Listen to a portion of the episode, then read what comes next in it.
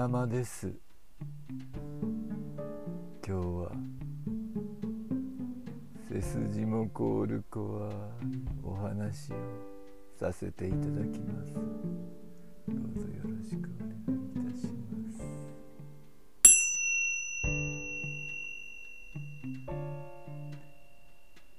あれは私が小学校4年生の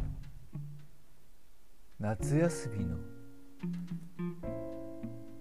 時でした。北関東のとある小さな町に私の親戚が住んでおりまし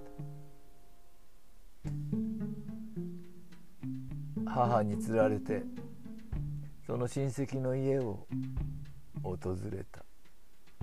日のお話です。親戚の家は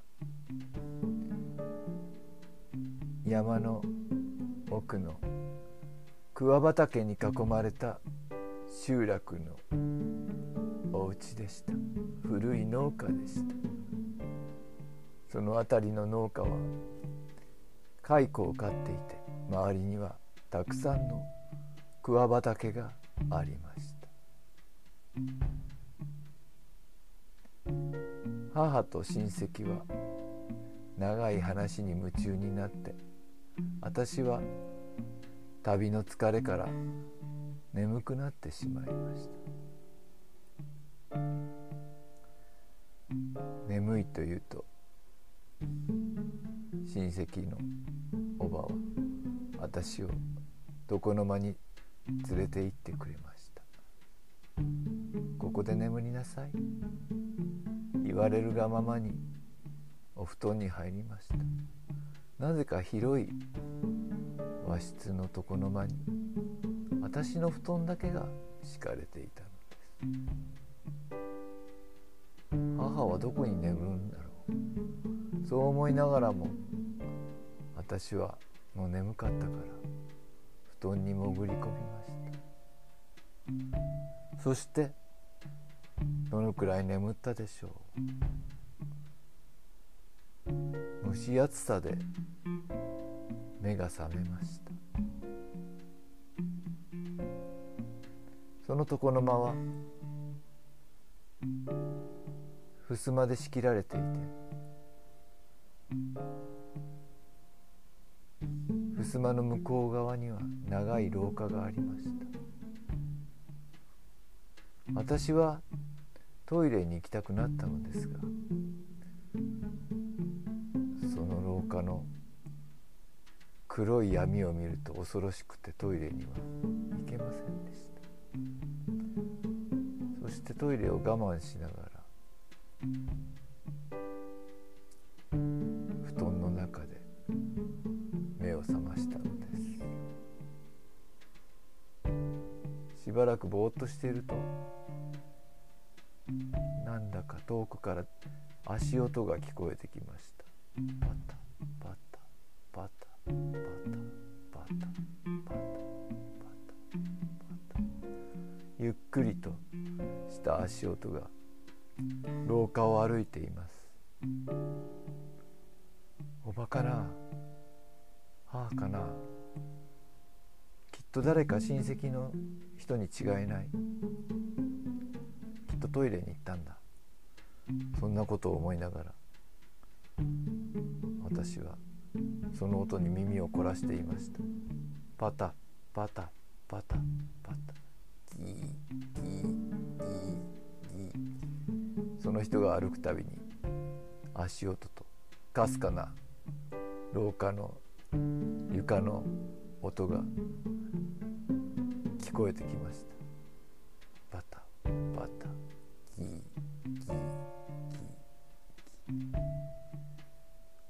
私はその襖の向こうに目を凝らしました。するとぼんやりと誰かの影が映っているではありませんか？私はもう怖くなって。声を上げようとしましたが声は出ません。誰？誰？誰？って心の中で叫びました。誰かいるの？誰かいるの？って叫ぼうとしましたが声は出ません。体は硬直して身動き一つ取れないのです。全身から冷や汗がぐっしょりと流れ出しました。ギーギーパタパタパタ。廊下の向こうで襖の向こうで足音は止まりました。いやこっちに来る。こっちに来る。どうしよう。きっとおばだよ。きっと母だよ。誰かだよ。思うとするのですがなんだかただならぬ気配に全身汗びっしょりになりました。そして襖がスーッと開く気配がしましたが私はもう恐怖で目を閉じていました。見たくない見たくない見たくない見たくない。襖がスーッと開いて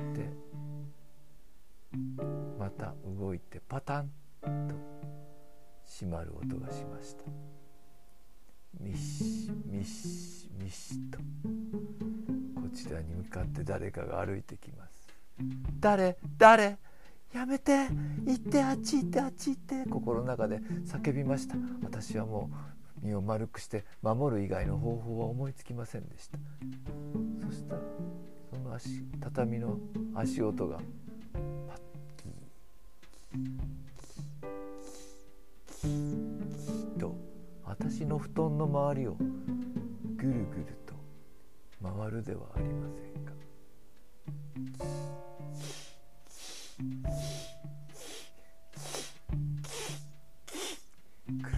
ぐるぐるぐるぐるぐるぐるぐる私の布団の周りを誰かが歩いているのです。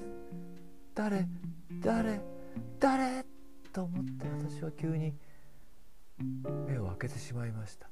そしたら白い着物を着た女の人がこちらを振り向きました。ギロッとしたその目が見た途端私はキャー!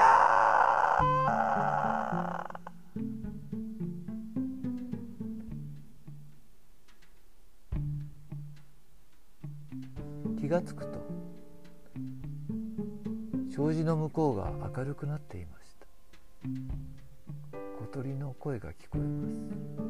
どこか遠くで鶏も鳴いています。朝だ朝だ朝が来た。よかったと思って。昨日のは何なんだったんだろ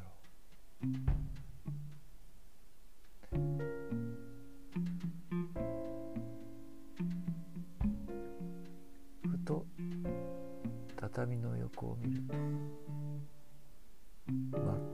足跡が私の布団の周りを無数に取り囲んでいるのでした。